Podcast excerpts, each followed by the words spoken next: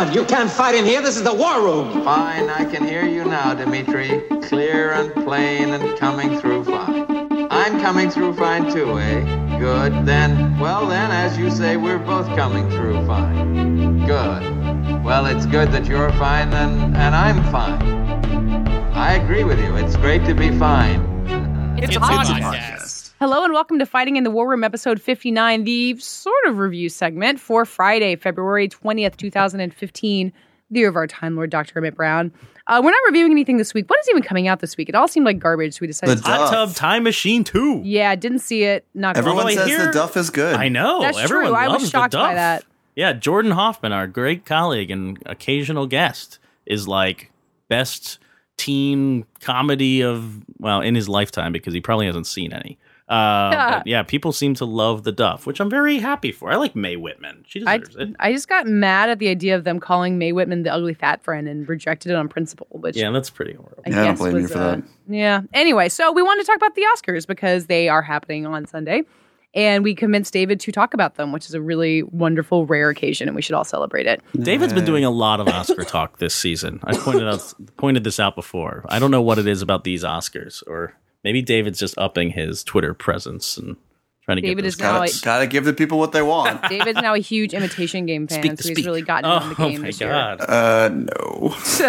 uh, so before we get into the main categories, we'll talk about Best Picture, Director, all that stuff. We each wanted to talk about a uh, technical, below the line, or otherwise not top category that we are particularly interested in following and kind of either don't know what's going to happen or have a vested interest in what does happen. And uh, Patches, I knew which one you were going to pick from the very beginning because I I know what you're a nerd for. So why is Best Score interesting? Best score is interesting because I don't know who's going to win, which I guess is kind of, of rare by this point at the Oscars, where everything seems like it has a, uh clear front runner. The just so people know, because they're probably not looking at all the nominees like I am. The uh, nominees for this category are the, uh, the Grand Budapest Hotel, Alexandre Desplat, uh, The Imitation Game, also Alexandre Desplat, Interstellar, Hans Zimmer. Uh, Mr. Turner by Gary Yershon. Mr. and- Turner. Mr. Turner. Mr. Turner. Uh, yes, uh, the whole uh, score is composed of snorts. Little known fact. And then uh, the last one is The Theory of Everything by Jóhann Jóhannsson. Uh, and and I think I think that Jóhann Jóhannsson will end up winning in this category, which brings me great dismay. Not that the music is bad; it's just kind of generic, like everything in the movie. It's very simple. It's it's easy to digest. It's nothing compared to the Grand Budapest Ho- Hotel, which is what I'm rooting for. Um, and you'd think with two slots that Alexandre Desplat could kind of steal it, um, but maybe he's dividing voters, and, and yeah, he won't, I think I think that's the more it. likely scenario. I read an interesting point though that the composer's name is not listed on the ballot. It just lists the title of the movie. So the vote splitting in this category might not be as significant as we were thinking. Ah, that's interesting. But don't you think that people who vote are tapped into the conversation? Haven't they you read been all this read- awards. Haven't you been garbage? reading the conversations with the Oscar voters at the Hollywood Reporter? oh, now you're getting me enraged in um, you're right. You're right. People kind of stick to their guns, which means they probably haven't seen most of these movies, and people just love the theory of everything. It's just so easy. It's just so nice, you know. Uh, So is the Grand Budapest Hotel. It's a lovely movie. well, that's I do I do feel, and this is why it's complicated. I think that people are voting for Grand Budapest Hotel. It seems to be winning a lot of different awards in all sorts of categories. I think it won some stuff at the BAFTAs, and you know best, Katie. You you are Oh, an our awards queen. Isn't isn't Grand Budapest triumphing in no no one expected it to, right? It was kind of Yeah, I mean- underdog. I mean, it's part of the awards conversation now at all, which is uh, surprising because it opened almost a year ago, almost as long ago as Boyhood premiered at Sundance. Predicted for a lot of the technical awards. I think costume and production design, it's pretty much a lock for, and it might even win, win screenplay. So yeah, there's definitely an affection for it that I think was a little bit. it's going to be the it's going to win the most awards of any film. yes. I think. You think so? Yeah, not Yeah, that that I really counts for anything, but I mean, I think it might win the most awards with like four because it's going to be a really split year. It'll be one of those things where an hour into the ceremony, everyone's like, the Grand Budapest Hotel's running away with things, like they do every year when the movie wins under the line awards and then just is not heard from from the rest of the night. Well, Yeah. poor imitation game because the Desplat score there is actually pretty good too. Yeah, I I feel like actually- imitation game is starting to go home empty-handed. Yeah, it's quite possible. I think the Desplat, well, unless it has a very good shot at winning Best Adapted Screenplay. Yes. But uh, the Desplat score for The Imitation Game, I think is it's a lot more listenable than the one for the Grand Budapest Hotel. Uh, but the one with the Grand Budapest, like, and and it's the one that I listen to a lot more frequently and uh, in a wide variety of moods. But the Grand Budapest Hotel score is so perfect for that film. It's so uh, inextricable from the texture of Wes Anderson's movie that I think that it, it carries the heaviest load. And uh, you know, as far as being a piece of a greater puzzle, is the best score uh, of the year. Maybe not even just among the nominees. So that would get my vote. I think they're, they I'm I'm gonna dish a little here. You know, Ooh. I talk to a lot of people about film scores, and I'm like, don't you think Hans Zimmer? Like, this was a big score. Interstellar was a big score for Hans Zimmer. It seemed to capture a lot of attention. Uh, the little attention that Interstellar could muster in the weeks after it released. Like, what were people still talking about? People were talking about Hans Zimmer, um, and I'm like, don't you think Hans, really? Bobby. Huh? hey, baby! Hey, he played at the Grammys, didn't he? He's Yeah, everywhere. That He's guitar with Pharrell. he's putting in his time. Um, but apparently, I've heard I've heard that the Academy does not really like Hans Zimmer, and I don't really know why. Has he I won? can't go more. Yeah, he's won before, hasn't he? Yes, he won for The Lion King twenty years ago. Wow. Uh, so, but he, I don't think he'll win again. I, I, I'm really gossiping here, saying that people don't like Hans Zimmer, but and I don't know why that would be. Maybe, maybe there's a clash with his factory output, uh, and and that's not uh, the industry's favorite thing. They like people who do it, do everything, like Jóhann Jóhannsson, who probably still sits in his studio and just like bangs on a computer until his score comes out. Well, they nominate John Williams every year, so they can't be too. Picky. I know. Yeah, they should. They should have brought him back. Oh God, what was that movie? Uh, The book. The the book, the thief. That was last year. I know. He should just get another nomination. It's just so good. Actually, he got a Grammy nomination for the book thief. So there Oh. you go. Fun anyway, facts. one of you. What what what other categories are we question mark here? Uh, I will chime in on best animated feature, which is always a load of shit. Um, there's Why is it a load of shit? Because, because- the Wind Rises didn't win, and your name Yeah, was at the top of the Because Because- poster. Miyazaki movies don't win enough. save for uh, save for Spirited Away, the Ghibli movie always loses, and this year, despite the fact that it will probably be the second to last time, it, you know, in best case scenario, in the immediate future, that a Ghibli movie is nominated. Uh, Isao Takahata and uh, Yoshiaki Nishimura, who gets a credit for the, Pr- Tale of Princess Kaguya, will probably go home empty-handed, despite the fact that it, it there are no words in any language that I speak, certainly, or that I'm familiar with, that could express just how much better the Tale of the Princess Kaguya is than any other of the films nominated, and that includes the Box Trolls, which is uh, great in its own right, but. Uh, you know, a distant, distant, distant, Yeah. distant second. Did you get a chance Um, to see Song of the Sea? I had. I did see Song of the Sea. I saw it at Toronto, and I think it's a major. Well, it's beautiful. It's beautiful to look at, and it's obviously um, made with a lot of love and care. But the story is a complete mess. It's very. Uh, I, I, yeah, it's 85 minutes, however long it is. I, I've seen it twice, and both times I've been bored out of my skull by the time it lumbers into its third act. Um, as pretty as it is to look at and, and sensitively rendered. It has a beautiful score. I've listened to the music. I've yet to see Um, the film. Bruno Coulais. Or Big Hero. So Six good. is just the fucking nightmare, and uh, I even to- think so, and you're being too harsh. I don't know. uh, I have the same and. How to Train Your Dragon Two is the same, and How to Train Your Dragon Two. Um, this is a category where it's like imagine it's it's not too far removed from like the short film categories, where if you can imagine. Uh, one of the short film nominees, and these are mostly filmmakers you've never heard of, uh, making movies that star people you've never seen before. This year, uh, one of the shorts, Phone Call, stars Sally Hawkins and Jim Broadbent, and will probably win on those merits. But imagine if they took out a full page ad in the New York Times because they we can pretend had the money to do that. It would be uh, a laughably outsized campaign to the non-campaigns that the other films are running, um, and that's pretty much what's happened with the animated category, where DreamWorks has put a lot of muscle behind How to Train Your Dragon 2, and the Box Trolls, uh, and to a somewhat maybe an equal or less visible extent, Big Hero 6 has had a campaign as well, but Song of the Sea and uh, Tale of the Princess Kaguya. They're happy to just- be there. they well, they just don't have the money to really push for it, um, and it's really a shame. And this is this category is a travesty.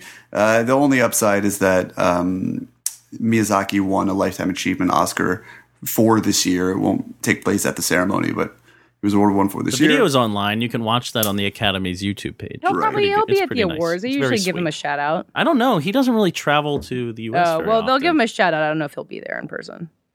Yeah, Yeah, the how so- the How to Train Your Dragon 2 campaign thing that you mentioned is is particularly sad because DreamWorks Animation seems to be like bleeding money at the moment. There are a lot of financial reports out there saying that, you know, people are losing their jobs and they're out of cash and they're scaling back production and they're, they're trying to figure out how to continue. And here you see these really expensive full page ads being like, "Please God, give us the Oscar." I have gotten insane things for How to Train Your Dragon 2. sent Really? What? as This is the time to reveal this. Oh, like toys and art and books, and I think there was Viking chocolate sent at one point. Ooh la la. Uh, They Wait, Vikings want- eat chocolate? I don't know. There were chocolates with Viking helmets on them. Fair.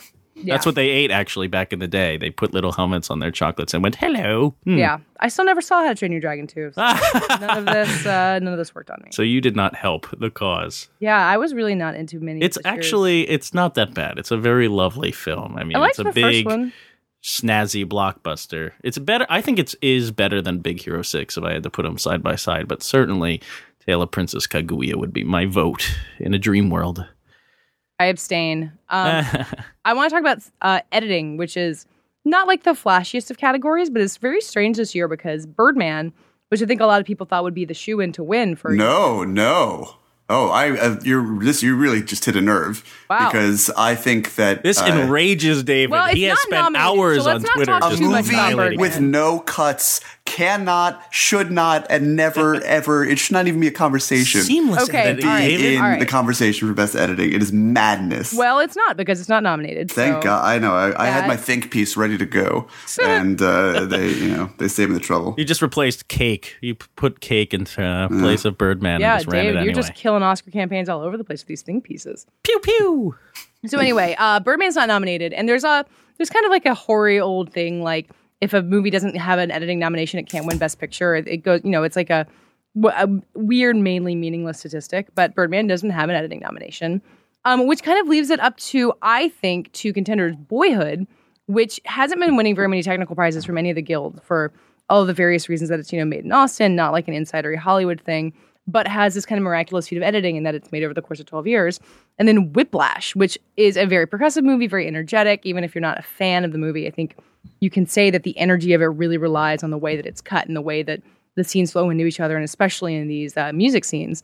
And I honestly have no idea who's going to win. And I'm not even sure who I want to win. Like, I can't even figure out who to root for because They're I'm all so pretty good choices, minus American Sniper, which I assume gets an editing nod because there's a lot of like action scenes that don't make sense. And Yeah, lot, I mean, it's a very lot- choppy, so it's noticeable. a lot of the Bourne movies won for editing. So oh, really? yeah, That's yeah. interesting. Or at least one of them did. Um, I, I. I wonder if Grand Budapest Hotel, speaking to what David was saying, that a, a lot of these technical awards could actually go to Grand Budapest. I mean, there's so many moving parts. Spinning plates might be more appropriate in this case. Um, but Boyhood seems like the likely winner, if only because it's you know running towards the finish line, the best picture. Yeah, my uh, my guess as to what might hinder uh, the Grand Budapest Hotel is that uh, to a very uh, to a, to a degree, Wes Anderson, uh, as everyone knows, edits his movies pretty much as he's writing them. You know, really before they ever get to set and start shooting. Um, I know of certain instances in the Grand Budapest Hotel where uh, the editing, the post production actually dramatically changed things. There are a few shots in that crucial uh, climactic Wait, dish here. progression. What what at what are you talking about? Please tell Uh, us. This well, is the there's- time. how how name droppy can we get? Yes, please. So name Well, droppy. Look how Uh, inside we are. Oh, this will be fun. I, I don't get to name drop very often, so here we go. Buckle up. I was on the phone with Noah Baumbach the other day. Oh, Yeah, here we were. go. Oh, sorry. Yeah, he you was were. telling me he was telling me that uh, there's this great shot at the end of the Grand Budapest Hotel where all the entire cast, as he's wrapping up the story, and the movie comes to this very abrupt uh, conclusion, which sort of leaves you with this hole in your gut. Uh, there's a shot of the entire cast gathered together in the foyer of the Grand or in the dining room of the Grand Budapest Hotel, um, and it's sort of your last glimpse of them all as you begin to register how that that world no longer exists. And that was actually a publicity photo that Wes Anderson and his editor decided to put in at the last minute. That's really cool. Um, Wow. And it really completes the rhythm of that sequence. Uh, and so, I, but I think the impression is that a lot of people in the industry have, and with good cause, is that a lot of these movies are so exactingly stitched together via animatronics and storyboards uh, beforehand that I think this, along with like Best Director, might be the uh, consolation prize that Boyhood walks away with. Of Yeah. course, in Best Supporting Actress. Yes. And I thought about that, and then I also wonder, like the whole idea that people love Whiplash so much that it kind of stuck its way into Best Picture. Well, that- that's I, th- I feel like Whiplash is going to be the adapted screenplay. We mentioned Imitation Game a little earlier, but I do think that's going to be the Whiplash one, despite think- the like screenplay Plus J.K. controversy. Simmons. Oh yeah, yeah, yeah. But that doesn't even feel like Whiplash anymore. Uh, from what I can remember off the top of my head, the precursors would suggest that the imitation game has this in the bag. Um, but uh, I think the real that category was was rendered pretty useless for me when Gillian Flynn wasn't nominated because she just absolutely crushed it. and, same for me uh, for Nick Hornby and Wild. Gone Girl. Yeah, Wild really came up short this Oscar season. I, I have so many regrets over our review of that film. By the way, people don't. People really because people are to so mean to you about it. Pe- People are really mean to me about it. I was super sleepy and repeating myself and rambling, which I totally I apologize for. But like, uh, maybe we need to rewatch Wild. Guys, maybe we need to get David to watch. David to Wild finally and watch then it. talk about it again. We're having so many truths told in this podcast. oh my this is god, really uh, confession. All right, let's uh, let's just jump right up to Best Picture. Uh, What? Patrick- Wait, don't we build up with these like acting Oh, okay. categories? and how does it work at the actual show? All right, well, Jesus. fine. The acting categories will a heart take two seconds. Uh, supporting actor J.K. Simmons is going to win this, Yes. yeah, that's sad, right? isn't? Yeah. Well, I mean, I'm, I think he gives. I think he gives a really good performance- performance. I'm just No, I tired of him winning. his performance is really it's the best that could you hope you could hope for for that role. But I really think that the role, the degree of difficulty in that performance is basement level. I mean, it's Really? really, You're- yeah. you're un- I think the role is so clearly defined. Um, you really just have to go into that. It's like a Pixies You're song, only like loud, you're only quiet, thinking. loud. Ah, see, you're only thinking of him in the classroom and the way he operates. No. I'm it's the thinking second it- half. It's when he's at like I the know, jazz club after he gets fired. Those are the yeah, great scenes. yeah, but I just I don't think uh, I don't think he really requires all that much of him that we haven't seen before, um, and maybe with a slightly lower volume. Uh, who's who's nominated in that category? Edward that Norton, who Edward I, I Norton. think is Terrible. the star of Birdman. Oh, I mean, he is the best part. Yeah, he's amazing in Bird. Michael Keaton certainly isn't. What a boring performance. So I, ki- I We'll get over time, I've really felt that way. Unfortunately, Mark oh, Ruffalo. this is Mark uh, this is in a category. dreadful category. And Katie's Jeez. favorite Well, movie heck- of the year. Hang- Well, hang on. I think Mark Ruffalo, Edward Norton. Oh Jesus Christ! Who's the other one? Who's not Robert Duvall. I haven't Oh. seen the judge. I'm not The, gonna. the, you're forgetting the most deserving person in this category, even though it's a make. It would be a makeup win for Before Midnight, which is Ethan Hawke. oh yes, of um, course. No, Ethan Hawke is. Yeah, I think. I think there's four really strong performances in this, and I'm kind of surprised that J.K. Simmons has managed to walk away with it the way that he did. I think there are five. De- I mean, I, I think all five of these people.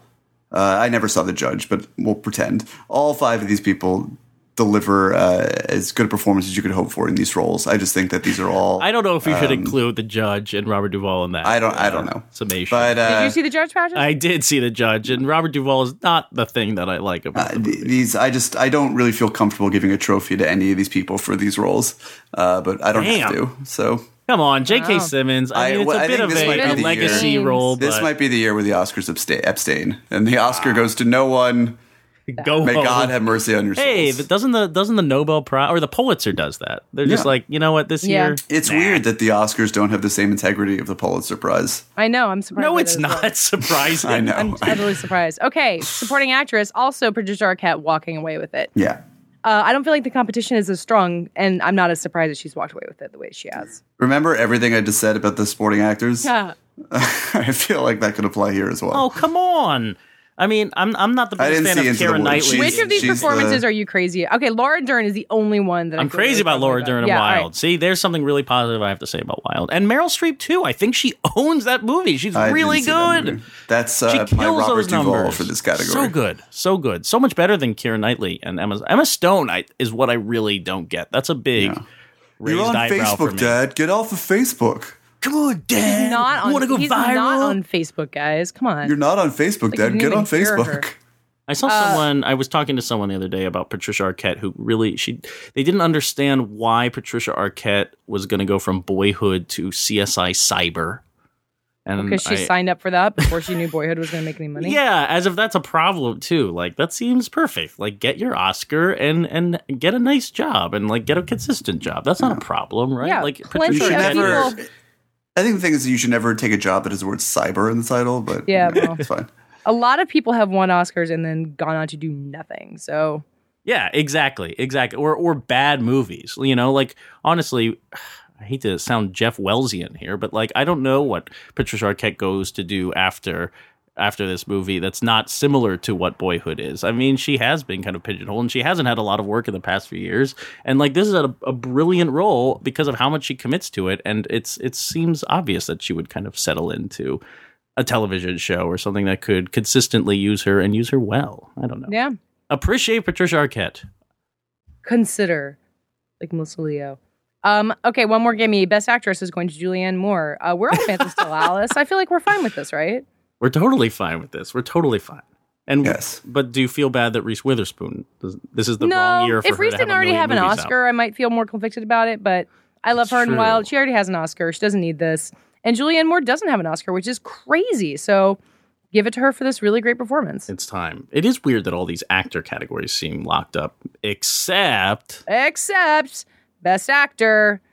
So boring Michael Keaton versus adorable Eddie Redmayne, huh? I think uh, I think Eddie Redmayne is gonna. I do win. too. And I didn't start thinking this until like a week or two ago. I really thought Keaton was carrying it all the way, and now I, something. Maybe it was the, the- BAFTAs. I will say, mind. uh, I'm going to make a hyperbolic statement. Uh, the most fun part of which is that I've done none of the research required to back Ah. this up off the top of my head.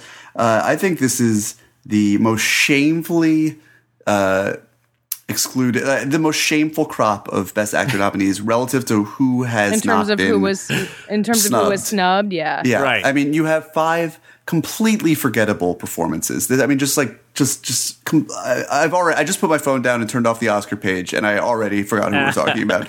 And Wow. meanwhile, you have the brilliant Ben Affleck snubbed. The most brilliant male performance of the year, Ralph Fiennes, snubbed. So good. David Oyelowo, Oh, snubbed. Yellow. Whatever, snubbed.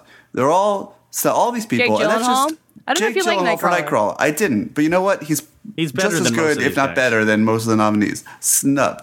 All these people. Uh, it's an embarrassment. Everyone It should really be embarrassed. is. It really is. Um, and Eddie and I Redmayne hope might be the most the Oscar- boring of all yeah. of them. I Unfortunately, think Eddie Redmayne is very good in the theory of everything. I'm not crazy about that movie, but I do think he's really good in it. Really? What do you think he's really like? What What is he doing that's so extraordinary that I think seems there's to a lot of in- something? I, I think there's a lot of internal emotion going on there. I think he spends a lot of the movie not moving, Really? and being able to say a lot, even though I mean, because the movie is like, and granted, it's been a long time since I've seen it, so forgive me if I'm forgetting things. But it's, I mean, it's it pulls your heartstrings in some ways, but it's not overly literal. It's not trying to like. It doesn't have like voiceover most of the time, being like, "And here is how I felt." yeah, but when that's all in Felicity. Jones. What's interesting think- about these two lead performances, Michael Keaton and Eddie Redmayne, is that they're totally enabled by their supporting casts and and their lead actresses specifically. Like, I, I don't think Keaton has much going on without the women woman. Uh, Amy Ryan mostly, and then um, who Andrea else is in that? Andrea Riseborough and Naomi Watts. These women are the ones who seem to complicate it, and, and Emma Stone uh, in a way. But and Eddie Redmayne, I mean, this whole movie is Felicity Jones for me. Everything good about it is Felicity Jones, and she. Uh, he bounces off her. He is like just there sitting in a chair, not to, you know, diminish what Stephen Hawking has contributed to the world, but this is all Felicity Jones for me. Wow, I Anything rea- that he does in the movie is actually her bringing it to the movie. Wow, I feel like she's fine in the movie, but I really did. I did think he brought a lot to what he was doing, just sitting in that chair. And I'm fine with him winning. And he probably will. Poor Michael Keaton. He'll never get this again. I don't feel bad for Michael Keaton. He'll go to Skull Island. Oh God, that's right. He's gonna go make his paycheck. He's fine. Um, okay, director. Should we just loop, loop together director and picture Yes. because they seem kind of uh, intertwined at this point? Sure. I don't know how to predict director without saying, well, if something wins Best Picture, then this person wins. Like, I was trying to do Best Director predictions, and I got very. Uh, We haven't up um, had a match though in Yeah, a it few seems like it'll be years, the opposite. Like if Richard Oh yeah, no, I Linklater feel like they're gonna. I feel like they're gonna split. yeah, if he wins Best Director, as uh, he probably will, it, it will be as sure a sign as anything. Weirdly enough, that Birdman will probably win Best Picture. Which is weird think- because uh, Birdman seems more overly directed. It has more Yes. flourishes in the direction department. I would think almost the other way around if they were, you know, uh, Boyhood just seems like such a triumph as a full package where you don't. It's almost like Twelve Years a Slave, where I could see it winning almost nothing. But that's why that's why I think it's this is a whole different conversation. This is part of the reason why I think best editing and best director are nonsense categories that uh, you know they should both be eliminated because you really don't know. You weren't there. You don't know who how you know the movie was edited. Um, you don't know what is the direction, what isn't. You, it's you know Birdman is obviously very flashy in how it's put together.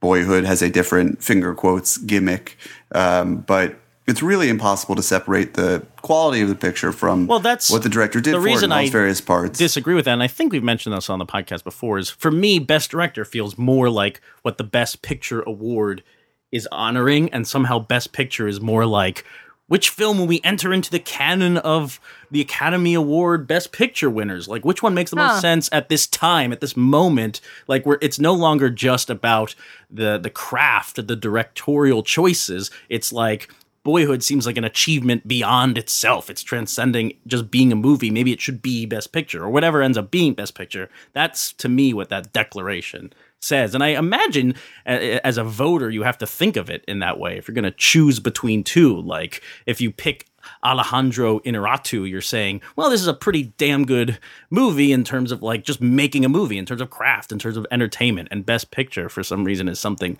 more, which is why I, I continue to lean towards Boyhood in hopes of. I don't. I don't really want to see Birdman win. Unfortunately, I, I certainly share your hopes. I just don't necessarily share those expectations. Um, I'm afraid that Birdman will win, uh, and we're going to have to live with that. I saw someone on Twitter think say say that the Selma could come from behind and You know, with a, the get a weighted nice with with the preferential ballot, it leaves room for so much shenanigans. Uh, ballot is the really- ballot. the voting is so weird. How you like eliminate movies that no one else voted for, and then your third or fourth choice goes to the number one pick or something. It's very odd. I think it makes Yeah. sense. It gives I don't know, it like, gives you more chances to express your opinion rather than just having like the one movie that you put in there. I don't know. Um, Maybe. I started wondering if American Sniper was going to do the Selma thing you were talking about just because of how much money money it made, but I don't really think that's going to happen. Do you think it'll get anything because it's been such a part of the conversation? I had it for the Bradley Sound Cooper Awards. could it, uh, Bradley Oh, yeah. Cooper come through? It has a very good chance at the Sound Awards. Yeah, I also have the cockamamie Bradley Cooper could win something theory that uh, I don't know that it makes any makes any sense, but it, honestly, like, I mean, everyone talks about the year that Adrien Brody won because Jack Nicholson and Daniel Day Lewis, no one could decide between the two of them, and uh, you know, I could see it happening. Although someone also pointed out that Daniel Day Lewis and Jack Nicholson both already had Oscars when that happened, which makes it a slightly different scenario. Hmm. Bradley Cooper gets he he wins the award for being in a movie called Aloha. later Yeah. So starring go. uh, nominee Emma Stone, who everybody likes. So wait, Dad, so so. David, you think Birdman wins both? Yeah. No, you think Linklater wins director, Birdman wins picture. Correct. I think you know what I'm going Boyhood director and picture. Ooh, I was gonna go Bird, uh, Birdman director, Boyhood picture. I, I certainly hope smart. Patches is right, but uh, um, I suspect that he is not. And I'm then gonna go somehow the imitation everything. game wins everything. oh my god. that, that there would be a meltdown if that happens. That would I be always remember that we survived the year in which the artist ran away with the entire Oscars, including a best director for Michel Hazanov- Hazanavicius. So, Yeah, it, it's weird. It turns out that the Oscars don't matter at all. yeah, and uh, we can Um, survive it. So The artist is already a lost film. There are no copies of it left on the planet, and they're hoping to recover. So it someday. weird. Yeah, no one's ever seen it since the Oscars. It's true. That Uggie was uh, vanished that day. Poor never Uggie. seen again. I was gonna make a worse joke about Uggie, but I wish I wish nothing but the best for Uggie. Well, those are our Oscar predictions. If you lose your office pool as a result of uh, following our advice, don't blame us.